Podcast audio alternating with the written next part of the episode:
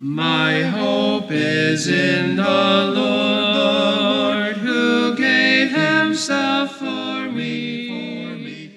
Hi, I'm John Hemminghouse. Let me just take a moment to wish each of you a wonderful Memorial Day weekend and to thank you for making this broadcast part of your Sunday. Memorial Day is a time when we should give thanks to God for our freedom and to our brave servicemen and women who have given the ultimate sacrifice to help secure those liberties we enjoy. Now, here's Pastor Jones with the next message in our series on the life of Christ. Well, good morning. This is Pastor Lane Jones from Calkins Baptist Church speaking for the Beacon of Hope broadcast.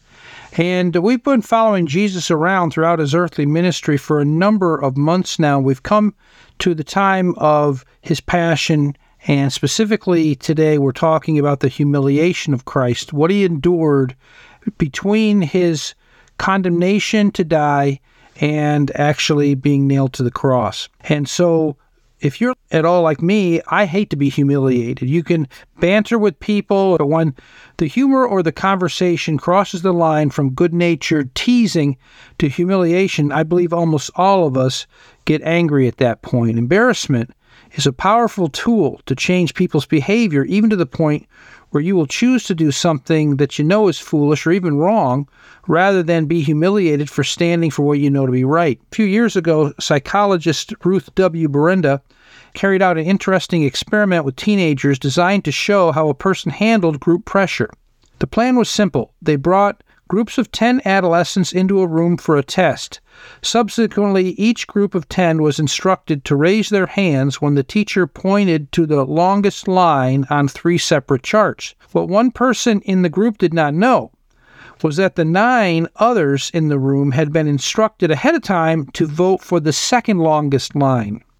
Regardless of the instructions they heard, once they were all together in the group, the nine were not to vote for the longest line, but rather vote for the next to longest line. The experiment began with the nine teenagers voting for the wrong line. Now, the stooge would typically glance around, frown in confusion, and then slip his hand up with the group.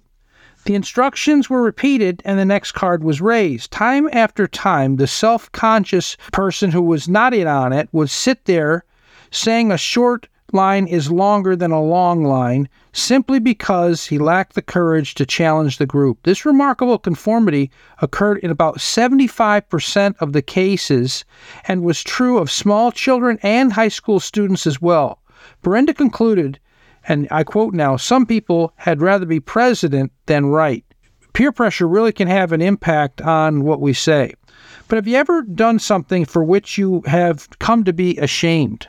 Kind of interesting. I read a few examples of this. Uh, this one, while she was enjoying a transatlantic ocean trip, Billie Burke, the famous actress, noticed that a gentleman at the next table was suffering from a bad cold. Are you uncomfortable? she asked sympathetically. The man nodded. I'll tell you just what to do for it, she offered. Go back to your stateroom and drink lots of orange juice. Take two aspirins, cover yourself with all the blankets you can find, and sweat the cold out. I know just what I'm talking about. I'm Billie Burke from Hollywood.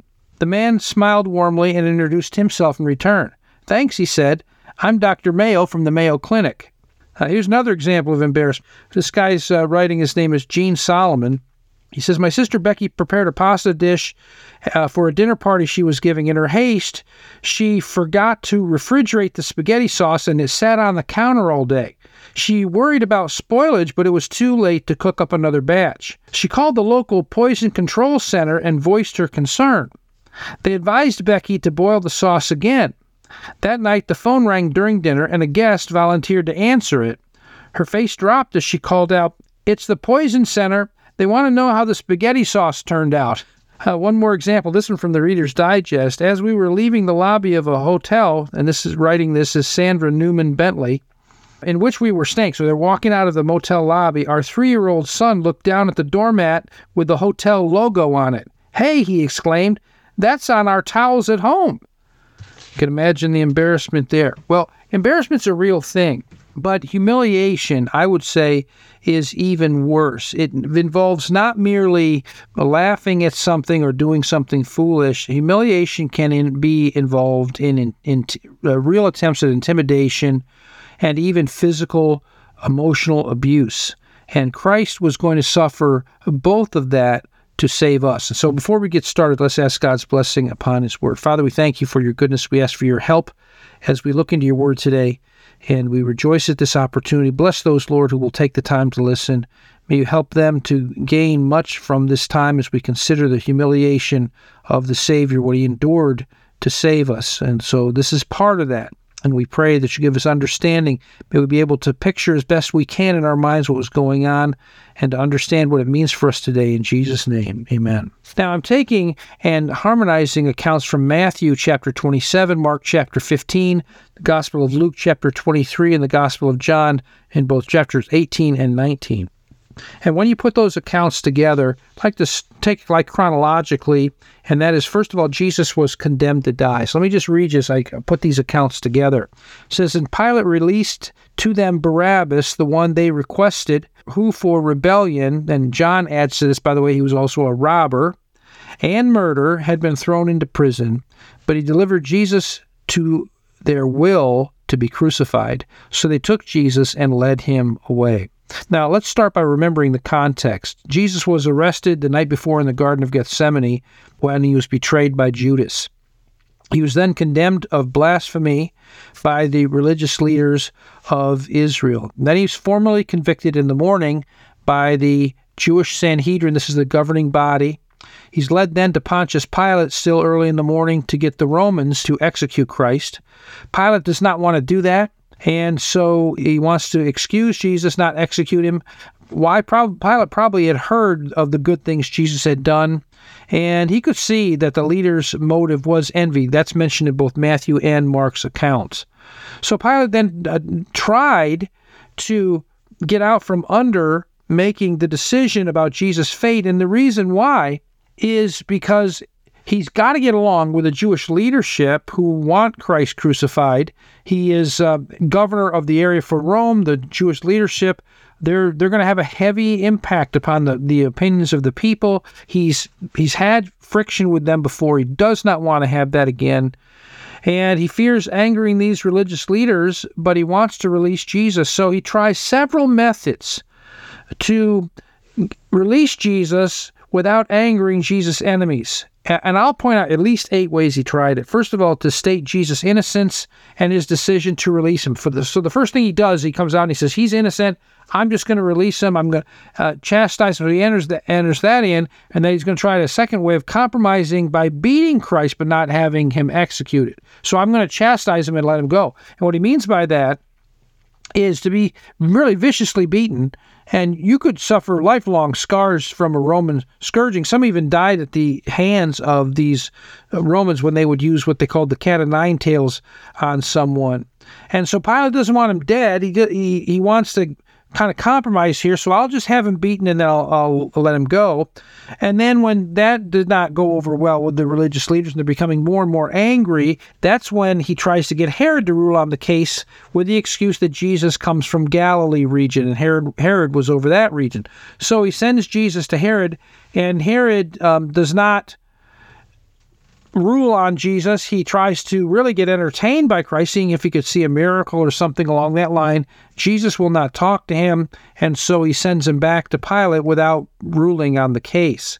Then Pilate tries the actual beating of Christ, scourging him in order to try to gain public sympathy.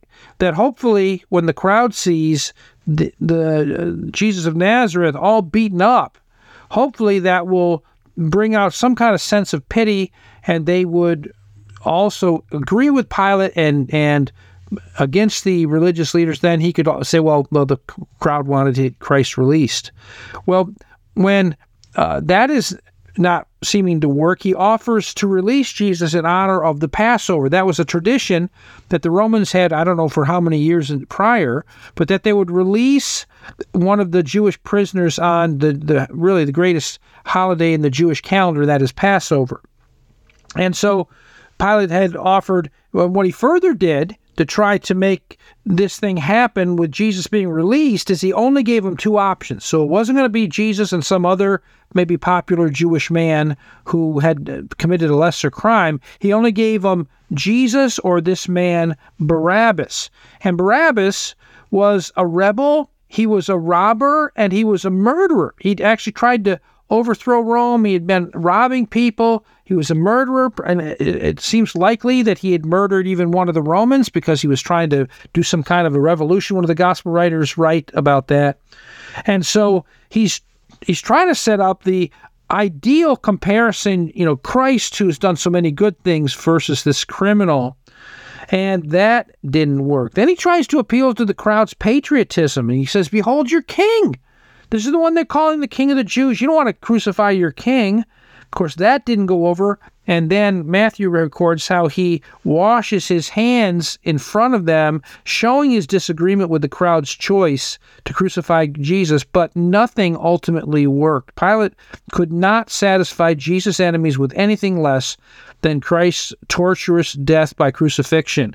And so rather than taking on the religious leaders and just saying, no, this is wrong, this is unjust, I'm going to do the right thing, I don't care what you think of me. And, and that would be at the risk of his career, by the way, because he'd had some problems with them already, and Rome would hear of this. Well, instead, he decides to cave and now will sign the document that Jesus can be crucified. So now we've, we've considered the context. Think about the injustice in all this. Here's this man, Barabbas and again, he's a rebel. He's tried to overthrow Rome, which again would not make him unpopular. That wouldn't be. But he's also a robber. And who is he robbing? Well, he may be robbing just the Romans, but he also may be robbing his own people in order to try to get money or supplies. And then he's also a murderer.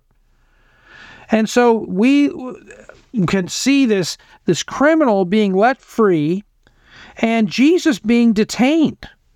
So we're now treating a criminal as an innocent man, letting him go, and we're now treating as as a criminal the only person who has walked this planet without ever sinning. And of course, that's Jesus of Nazareth. And so now Jesus is not merely detained, but when Pilate says to the crowd, Well, what do I do then with Jesus, whom you call Christ? Again, trying to appeal to their patriotism. And the answer comes back, Let him be crucified. I read a short account of one of the children murdered by the Nazis in one of their death camps. Uh, before his arrest, this young boy was servant to a 15 year old young man named Elie Wiesel. Now, remember, this guy is only 15, and his servant then has to be just a child. So the Nazis had discovered a cache of arms at the camp in which Wiesel and his servant boy were were staying. They had been taken there. As a result, they moved Wiesel over to Auschwitz and they left the boy at the camp where he originally was and they tortured him trying to get any information they could about this stash of of uh, of, of arms and the young boy either because he didn't know anything or just because of his loyalty to his to his uh, kind of a master he bravely refused to give away any information to the Nazis, and since he wouldn't crack under torture, they sentenced him to death by hanging. Now, this young fellow, and I do not have his name, was hanged along with two adults who both of them quickly died. But because the child did not weigh much, his death was prolonged and it was tragically torturous. An adult at the camp who was forced to pass by this gruesome scene was heard to say, Where is God? Where is he?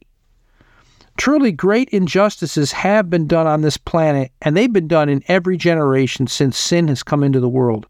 But I want you to consider the injustice of this scene. Jesus of Nazareth, the, the one person who had never sinned, the one who gave sight to the blind, the one who caused the lame to walk, the one who gave the ability of the deaf to hear, the one who caused the mute to be able to speak, the one who healed all manner of diseases, according to Matthew chapter 9 and verse 35, the one who called out the religious leaders of his day for their hypocrisy, which is a refreshing and a wonderful thing to do when people who were literally taking advantage of widows and, and then making these long, pretentious prayers, people who were quite honestly deceptive and greedy and wicked individuals, and yet because of their education maybe and their connections, they were looked upon as religious leaders. Jesus dealt with those type of people. And yet at the same time, he was delivering others who were humbling themselves, he was delivering them from their sins. Prostitutes were turning from their immorality. Tax collectors who were known for their greed and for their dishonesty were turning from that and giving money back to people who, with whom they had been dishonest. Demon possessed people were delivered from the bondage of Satan and from the violent actions that they were undertaking under that kind of influence. Even some of the proud religious leaders were being humbled and were being saved. And the Apostle John mentions in his gospel, both in chapter 20, verse 30, and also the last verse of his book, chapter 21, verse 35, that Jesus had done many unwritten good deeds. He actually even said that the world wouldn't be able to contain the books that should be written about what Christ has done. And this is the one whom they have condemned on this day in Jerusalem to die. Now, as Jesus has been condemned, let's watch him being mocked and beaten by the soldiers. Now, these are Roman soldiers. Jesus has come under Roman authority. And so let me read you again a harmonized account of this taken from the four Gospels. It said, Then the soldiers of the governor took Jesus into the praetorium and gathered the whole garrison around him. This is several hundred men. And they stripped him and put a scarlet, or other gospel accounts have it purple, robe on him. And when they had twisted a crown of thorns, they put it on his head, and a reed in his right hand. And they bowed the knee before him and mocked him, and began to salute him, saying, Hail, King of the Jews! Then they spat on him, and took the reed and struck him on the head. And when they had mocked him, they took the purple robe off him, put on his own clothes on him, and led him away to be crucified. So I want you to see a few things here. First of all, look at the mockery of Jesus.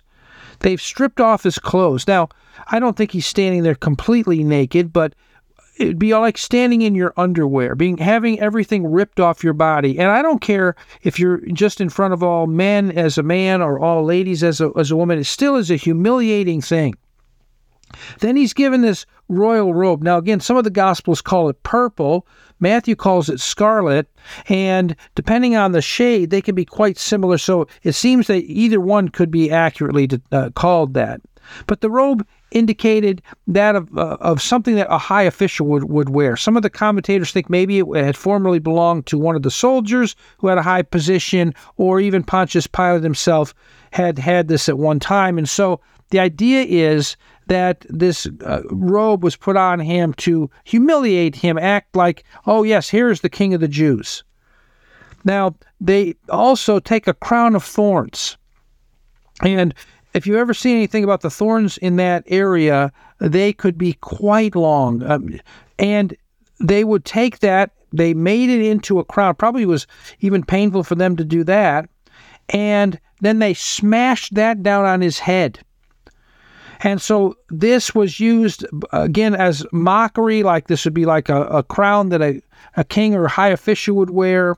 And it's also used to inflict pain. And and when you think about these thorns going into the skin of the scalp, in all probability, there's a lot of bleeding that takes place. And so Jesus would be a bloody mess just from these crown of thorns being rammed into his uh, into his head. Now, again, I don't think they're piercing the skull, but that skin is very sensitive and there's a lot of blood around there. Now, also, I want you to notice they placed a reed in Jesus' hand. Now, this was a symbol of authority as a king, it'd be like a scepter. And again, it's a ridiculous scene. He's bloodied. He's got this, he's been stripped down, and then they throw this uh, robe over him and they put this reed in his hand. So this is like, oh wow, you've you know you got a scepter. Here's your crown, and then they even bow down.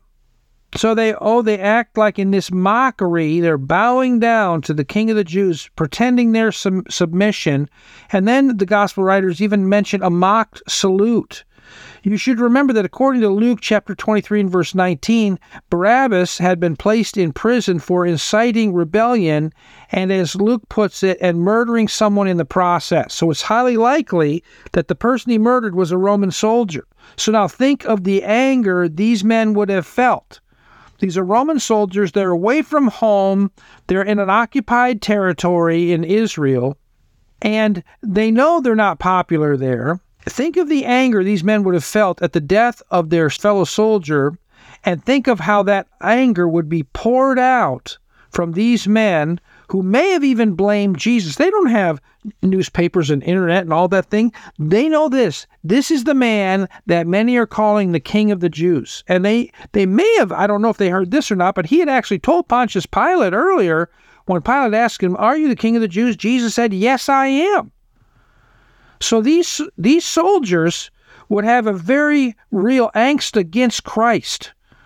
And the anger is coming out. They're, they've kind of taken him off to a side. This praetorium is a place where, if you remember, the Jewish leaders wouldn't even go because they don't want to defile themselves before the Sabbath, before the great Passover celebration. So it's an ideal time for the soldiers in mass to take out their frustration on the one that many are calling the King of the Jews. Uh, further, Jesus has, has again said that he's the king of the Jews. So it's very possible, at least some of these men might have thought that he might have been even behind the murder of their fellow soldier. They go from stripping him of his clothes, they, from the royal robe, the crown of thorns, the reed in his hand, bowing in mockery before him, mocking salute, Hail, King of the Jews. Now they spit on him. When someone spits on you, it's a show of utter disdain. And that's what they're doing. They're basically saying to Jesus of Nazareth, We despise you, we hate you. And now they go to physical violence. I want you to think about them beating Christ. And that's what they do next. They smash, the Bible talks about the crown of thorns on his head. Well, that would obviously be one of the things. But then they're hitting Jesus on the head with the reed that they gave him. So they take the reed out of his hand, uh, out of the out of the, the fake scepter, and they start smacking him on the head with the reed. And so you can imagine this scene is not good. If you've ever seen a, a group of guys when they start going the wrong direction, sometimes they try to one up each other. And maybe someone got the brilliant idea of yanking the reed out of Jesus' hand. Obviously, somebody did, and taking it and then whacking Jesus on the head. And so the humiliation is continuing. Now, at this point, they, they, they run out of options or time or whatever, and now it's time to lead Christ to Calvary. So let me read the account of this. It says, Now as they led him away, they laid hold of a certain man, Simon, a Cyrenian, the father of Alexander and Rufus, as he was coming out of the country and passing by. Him they compelled to bear his cross. So on him they laid the cross that he might bear it after Jesus. Now, some of the other gospel accounts also indicate that Jesus did carry the cross at least somewhat to Calvary, whether it was at the beginning or at the end. But when the Romans bring in a guy to carry it for Christ, it seems to indicate that Jesus by this time had been so badly weakened by loss of blood, by the very possibly not having anything to drink for many hours now, by several beatings. He got slapped in the face in the first meeting before Annas, the former high priest. Then he's blindfolded and beaten after his condemnation, uh, probably the wee hours of the morning. He was blindfolded and beaten after his uh, condemnation there. And now the Romans, they've scourged him, which is the beating of with a cat of nine tails, and you can die from that. And now they've beat him again after they condemned him. So Christ has been brutalized repeatedly. And this, I, am convinced that Christ was a very strong individual, he has gotten to the place where he's been beaten so many times and been weakened so greatly that it seems very likely that they they commandeered someone to carry his cross out of necessity. And so Jesus' cross then is carried to Calvary by Simon of Cyrene. Now, Simon and his son seems to have been known to some in the early church because it says Simon, the father of Alexander and Rufus. And three of the gospel writers mentioned this that Simon carried the cross of Christ to um, to Calvary. Now, this again shows the historicity of this event. If you have been here for a while, you remember that I uh, thought have thought much of the fact that Simon carried the cross of Jesus to Calvary, but then obviously he put the cross down and walked away, allowing Jesus then to be placed upon it. Yet Christ was there to bear the punishment and wrath of Almighty God against Simon's sins, not Jesus' sins. Simon left the cross for Jesus to bear in his place, and truthfully, Jesus laid down on that cross not just in Simon's place, but he laid down on that cross in your place and in my place as well. So Simon carried the cross to Calvary by compulsion. That is, the Romans had a rule, and Jesus even mentions this in the Sermon on the Mount. And many of you may be familiar where you talk about going the extra mile with someone. Well, that comes from the fact that the Romans had a rule that a soldier could ask anybody to carry a burden for him for up to a mile. Now, beyond a mile, you didn't have to do it. And so Jesus had said when when you are compelled to, to carry a, something a mile for someone, he said, go two, if you remember that in the Sermon on the Mount. We talk about it today, going the extra mile. And that was because they were forced, whether they liked it or not, to carry burdens for the Roman army, uh, whether it be a common soldier, whoever. As long if they're if you're not a, a Roman citizen, which these the vast majority of these people would not be, then you have to comply. Well, if you think about it, that's why they can just grab a guy at random, Simon Cyrene being the one, and say, You, you carry this cross, and evidently was not a mile to Calvary, so he had to do that. He's not given a choice. And frankly, if you're just joining us, you're listening to the Beacon of Hope broadcast, a ministry of Calkins Baptist Church. Now, back to the message. That is how we bear the majority of what we would call crosses today. No, they're not a physical thing like Jesus' cross, but they are many times burdens that we bear. It might be a health issue that, again, you didn't want it. You're bearing it by compulsion. It's something that's been thrust upon you. It may be something uh, like a, uh, a very difficult family issue. And maybe a, a, son or daughter that you love and and they've become hostile toward you and and you've done everything you know to try to patch that relationship up maybe a marriage situation.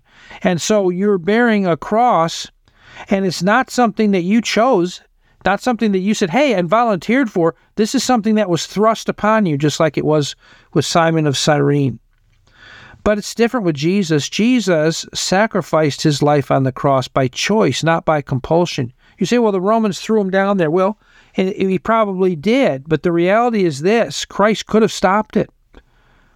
God the Father as well could have stopped it. And so Jesus chose not to. If you remember when he was arrested, he said, Don't you think I could call and God would give me legions of angels to stop this whole thing?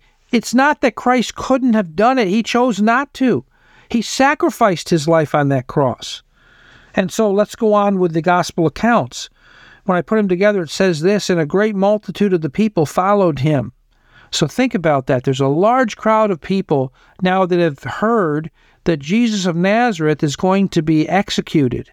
And so they're coming, some of them his friends, some of them his enemies, some of them maybe just not knowing what to think about him, but curious as to what's going on. There's a large crowd of people here, and women who also mourned and lamented him. These were some of his close followers.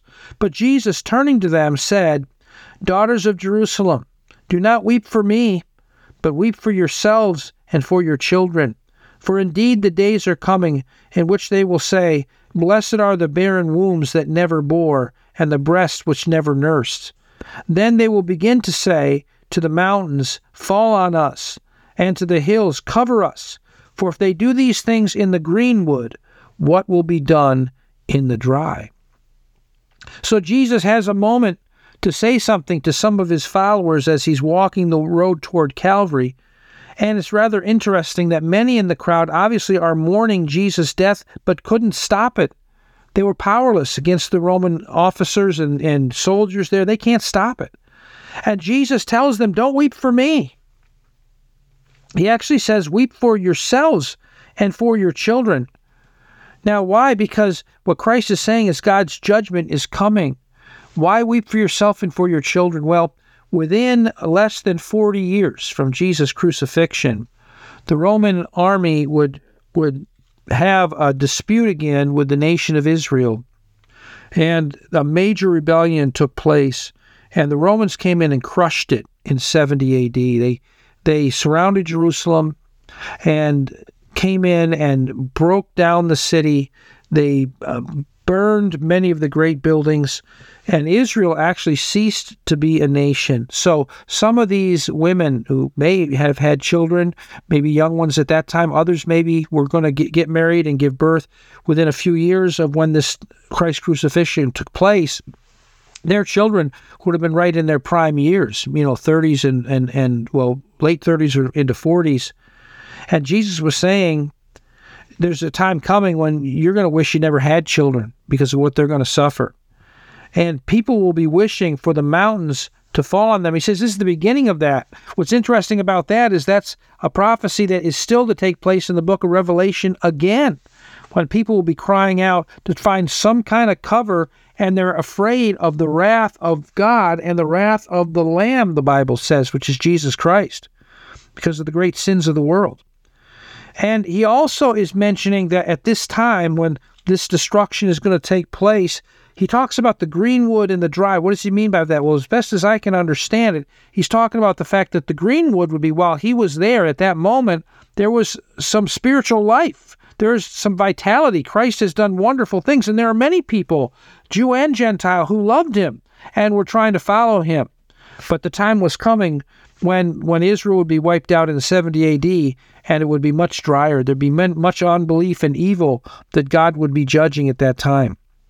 And so Christ is saying it's going to be horrific. People are going to be crying out for any kind of shelter away from this horrible circumstances. People will be wishing their children had never been born. Uh, people will be will the the spiritual climate will be dry, not with any life in it. And so, what a tragic time Christ was telling these women about. But isn't it interesting again that here's our Lord, and he's not thinking about himself. He's thinking about others again. Don't weep for me, weep for yourselves. Now, Jesus then finally arrives at the place of his crucifixion. Let me read that. It says, And when they had come to the place called Golgotha, that is to say, place of a skull, they gave him sour wine mingled with myrrh with gall to drink. But when he had tasted it, he would not drink. And he, bearing his cross, went out to a place called the place of a skull, which is called in the Hebrew Golgotha and Calvary. There were also two others, criminals, led with him to be put to death. So as we put those accounts together, we notice that Jesus arriving at the place of his crucifixion, that place is named the place of a skull. I believe it received this name because of how this hill appears from a distance. It's like a human skull. In fact, there is a place outside of the ancient Damascus gate of Jerusalem where there's a rock formation that looks very much like a human skull. And near that, it's kind of interesting that back in the mid 1800s, there were different people from different countries that began to write about the fact that they felt like this was the place of Jesus' crucifixion because it looked very much like a skull, was also found outside of the gate of the city, the ancient city, which would have fit with gospel details. Near that spot, they began to excavate and found two large cisterns that obviously helped maintain a sizable garden, which was dated to go back to the at least the first century, which when, when Christ would have been on earth. In that garden, they found a first century tomb. That tomb was empty. It's a cave hewn out of rock. And though there were two areas for bodies to lay, the tomb had only one side that had been completely carved out.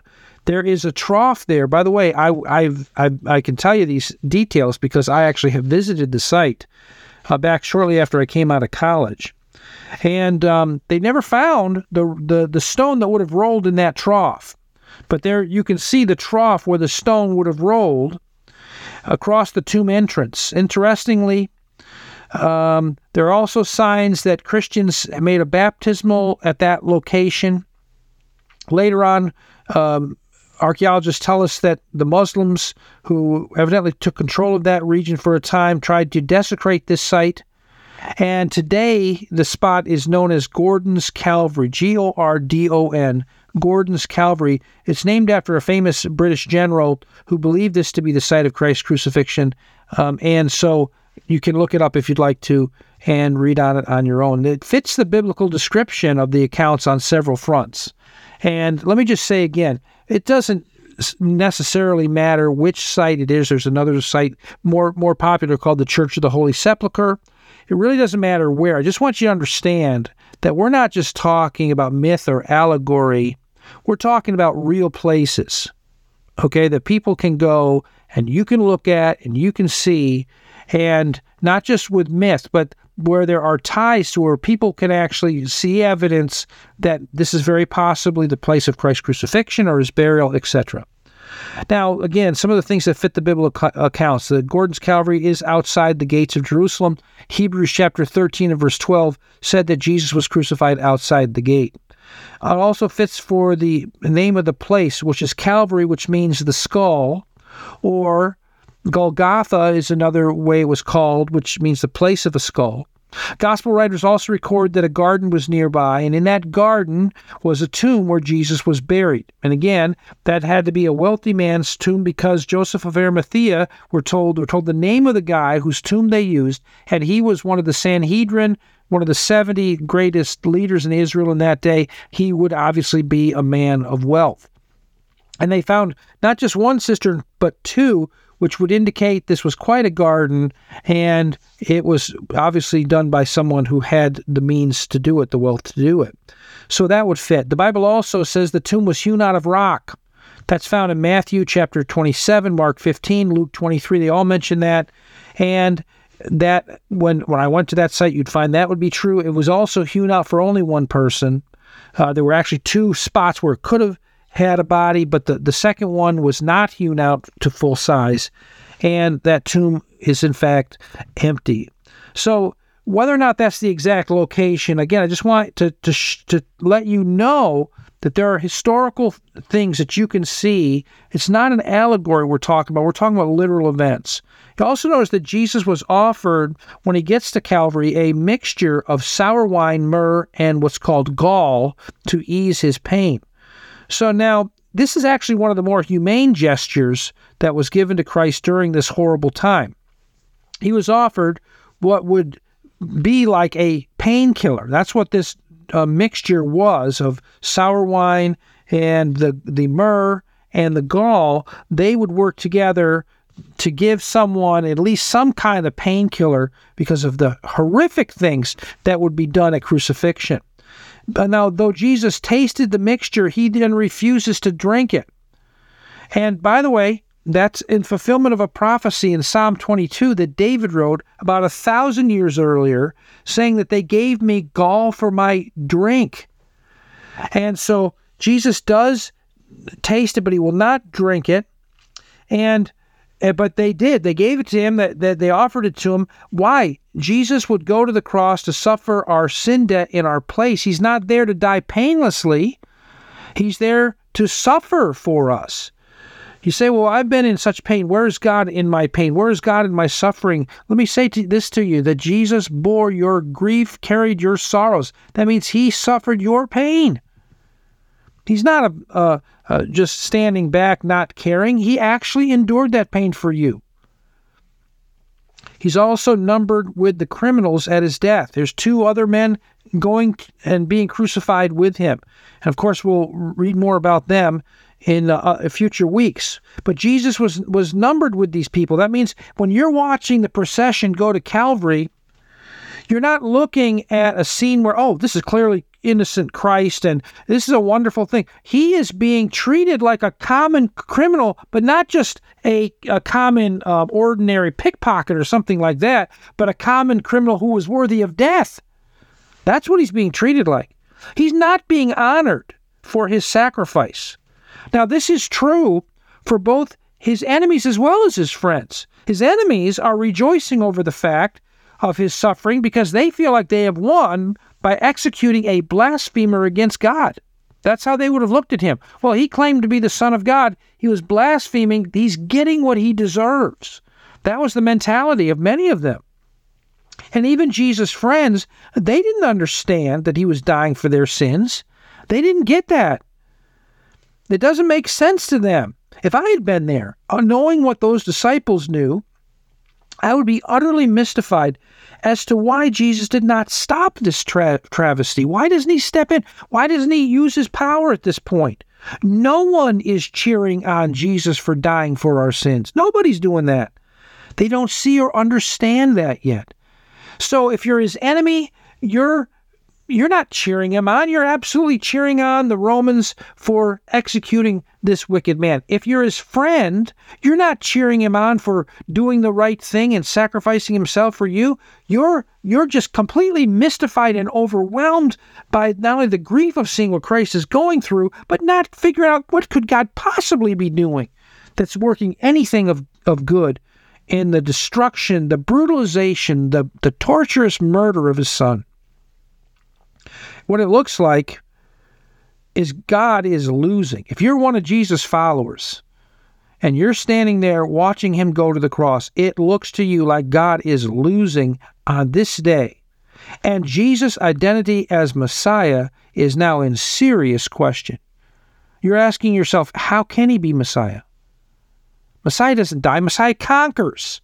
Messiah rules the world, and he brings in uh, worldwide peace. Let me just take you to a spot in Luke chapter 24 and verse 13 that shows you what I'm talking about. Now, this passage is talking about what is happening the day of Jesus' resurrection. It's three days after his crucifixion. It says, Now, behold, two of them were traveling that same day to a village called Emmaus, which was seven miles from Jerusalem.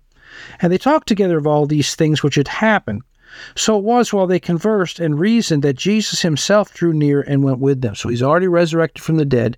Now he's coming to appear in physical form to some of his followers. Not, I don't think these are one of the 12 disciples, but they're close to Christ. They, they knew him. But their eyes were restrained so that they did not know him. So obviously, these people would have recognized Jesus. He said to them, what kind of conversation is this that you are having with one another as you walk and are sad? Then one whose name was Cleopas answered and said to him, Are you the only stranger in Jerusalem, and have you not known the things which happened there in these days? And he said to them, What things? So they said to him, The things concerning Jesus of Nazareth, who was a prophet, mighty in deed and word before God and all the people, and how the chief priests and our rulers delivered him to be condemned to death and crucified him. But we were hoping that it was he who was going to redeem Israel. Now think about that. They're saying, well, we thought he was the Messiah till he was crucified. And now that he's been crucified, they're seriously doubting that Jesus could be the Messiah. You see, they didn't understand he had come to die on the cross for their sins. Let's keep going. Indeed, they're, they're still talking. Besides all this, today is the third day since these things happened. Yes, and certain women of our company who arrived at the tomb early astonished us. You'll notice they were close enough that they knew Christ, some of Christ's closest followers who were women. Then they did not find his body. They came saying that they had also seen a vision of angels who said he was alive. And certain of those who went, were with us went to the tomb and found it just as the women had said, but him they did not see. That would be Peter and John they're talking about. So these guys were pretty close to the disciples themselves. Then he, Jesus, said to them, O foolish ones, and slow of heart to believe in all that the prophets have spoken. Ought not Christ to have suffered these things and to enter into his glory? And beginning at Moses and all the prophets, he expounded to them in all the scriptures the things concerning himself. And boy, what a lesson that would have been. To actually hear Jesus explain to some of his followers how he could be the Messiah and how he needed to die for their sins. So you'll notice that it looks like Jesus is losing, like God is losing on this day. His loyal followers, even his most some of his closest ones, they don't get it. They don't get what's going on. And this actually was a fulfillment, by the way, of an ancient prophecy that Jesus would be numbered among the criminals. Listen to it. It's in Isaiah chapter 53 and it's verse 12. And there's several prophecies just in this one verse. This was written 700 years before Christ. Therefore, I will divide him, talking about the Messiah, a portion with the great, and he shall divide the spoil with the strong, because he, because he poured out his soul unto death, and he was numbered with the transgressors. That's the rebels. That's the sinners. That's the criminals. And he bore the sin of many. There's his sacrificial death for us and made intercession for the transgressors. That's where he prays, Father, forgive them, for they know not what they do. He's fitting all of these. Isaiah chapter 53 and verse 12. So, what do we conclude as we look at Jesus' humiliation uh, be, between now his condemnation and when he'll be crucified? Well, we see that Jesus suffered injustice at human hands to save us. In fact, let me state it to you this way Jesus suffering injustice can save you from God's justice. Let me say it again. Jesus suffering injustice can save you from God's justice. Now, do you understand what I'm saying? You and I have repeatedly sinned against God and broken his holy commands. Jesus came to this earth as God's Son to rescue us from the just penalty that we would have to pay for our sins against God, which is hell forever. That's what we deserve. We deserve to be banished from God's presence in the lake of fire forever. That's what we deserve. But how does Christ save us? Romans chapter 6 verse 23 says, "The wages, that's the payment for our sin is death." And if you look elsewhere in the Bible, you find there's physical death and there's spiritual eternal death. And that's the, the death that really we die physically because of our sins, yes, but the eternal separation from God in hell, that is the ultimate payment for our sins. But the verse goes on to say, But the gift of God is eternal life through Jesus Christ our Lord. So Jesus came to earth and lived among us as a truly human person. Galatians chapter 4 verse 4 and 5 says, "But when the fullness of the time had come, God sent forth his son, born of a woman, born under the law, to redeem those who were under the law that we might receive the adoption as sons." Jesus was literally born in a manger in Bethlehem or in the barn there, placed in a manger in Bethlehem. He's born as a human being. Hebrews chapter 2 verse 9 says this, but we see Jesus who was made a little lower than the angels, that's humanity, for the suffering of death, crowned with glory and honor, that he by the grace of God might taste death for everyone. That means Jesus could not die as God. So he took on human flesh so he could die as a man. He died as a man for us. So, unlike our original father Adam, who failed and sinned against God, Jesus never sinned. Thus, Christ did not. He did not sin like Adam did. Christ did what Adam failed to do. And beyond that, Jesus, as the sinless Son of God, was worthy to take upon himself then your sin debt and my sin debt, and to die and suffer God's eternal wrath against your sin in your place. Listen to God's word found in 1 Corinthians chapter 15 verse 21 and 22.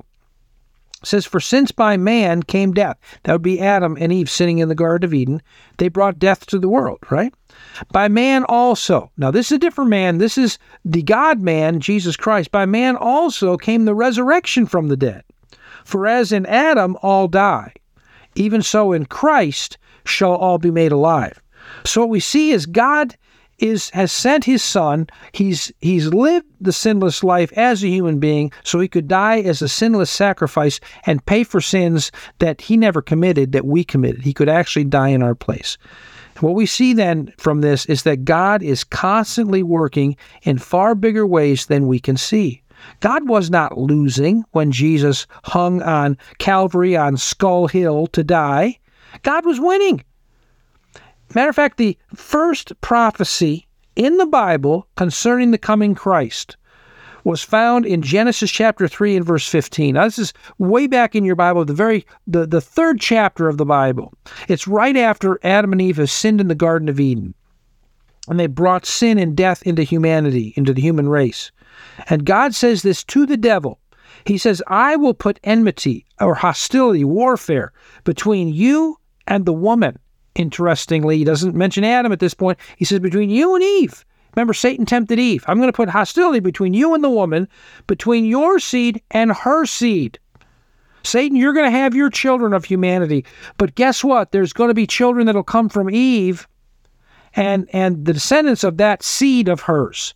Eh, kind of interesting again that the man's seed is not mentioned elsewhere. It's always the man's seed. But if you remember, Jesus was virgin born, so the his connection to humanity is not through a, a human father, but through a human mother.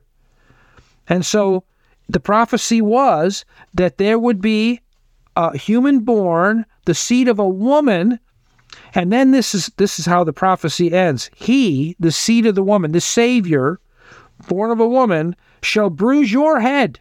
He's going to crush your head, Satan, and you shall bruise his heel. Now, what is that? It's the picture of a snake attacking a man. It's the, the, the Satan attacking the Savior. And he's somewhat successful. He gets him, doesn't get him in a vital spot like, like his heart or his lungs or his neck. He gets him, though, in his heel. And he sinks his fangs in there, and he's bringing pain and suffering. But what happens as a result of that? He says, You will get his heel. He's going to crush your head. As you're biting and trying to destroy the Savior, he's going to step on your head and deal you a death blow. And so, as Jesus is hanging on Skull Hill, God was winning because the ancient prophecy was going to take place. The old serpent Satan was, yes, he was striking out to destroy God's Son. He's all about the crucifixion. All he could get a hold of, however, was Christ's heel. He couldn't get Christ to sin. Remember when he tried to tempt him earlier in his life? He wasn't able to get Jesus to sin. He's not able to get to the vitals, but he is able to make him suffer. And of course, the horrific suffering on Calvary is pictured by Satan digging his fangs into Christ's heel.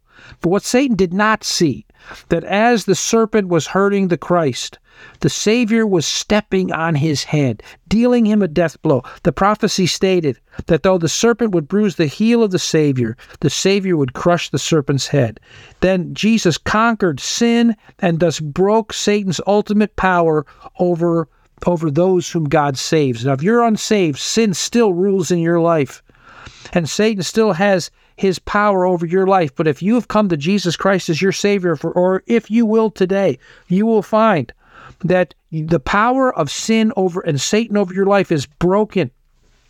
Doesn't mean that Christians still don't battle sin. We do. But that ultimate power, that ultimate control to make us do the wrong thing is broken. Christians now have been freed. And not only have has the power of sin been conquered, but death itself has been conquered. The result of sin is death. And thus, it, in, in Christ's humanity, Jesus became the first human to conquer death once and for all, for forever. He's never going to die again. That's why, by the way, when we celebrate the Lord's Supper, we're not re sacrificing Christ. He's not being crucified again. That's a once and for all thing. He is now resurrected from the dead bodily never to die again. And he broke down the door of death. He opened the way for eternal life. So when we just uh, buried my my wife's mom, just this past week, we buried my wife's mom. She had come to the spot in her life where she told my wife that she was trusting Christ and not her good works.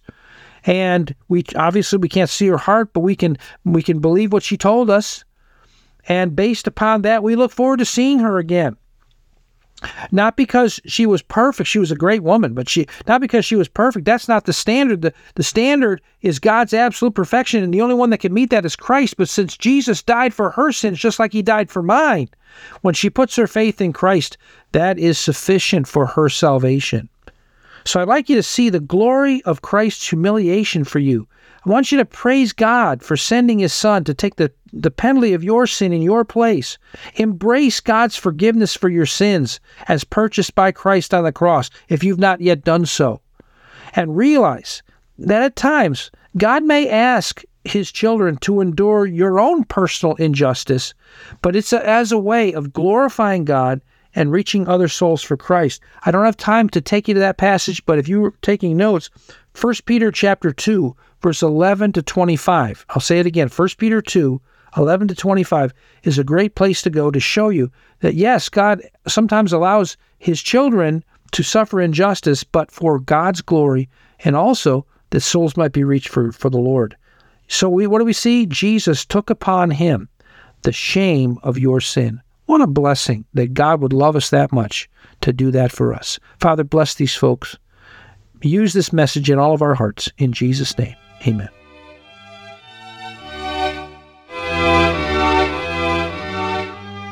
If you would like some spiritual help like counseling or prayer, feel free to contact us through our website. If you'd like to listen to this message again or send it to a friend, the link to our podcast is at radiobold.com slash Calkins Baptist. As we leave you today, we pray that this broadcast has been a beacon of hope in your life to point you to the light of the world, Jesus Christ. May God's richest blessings come upon you. Thanks for listening.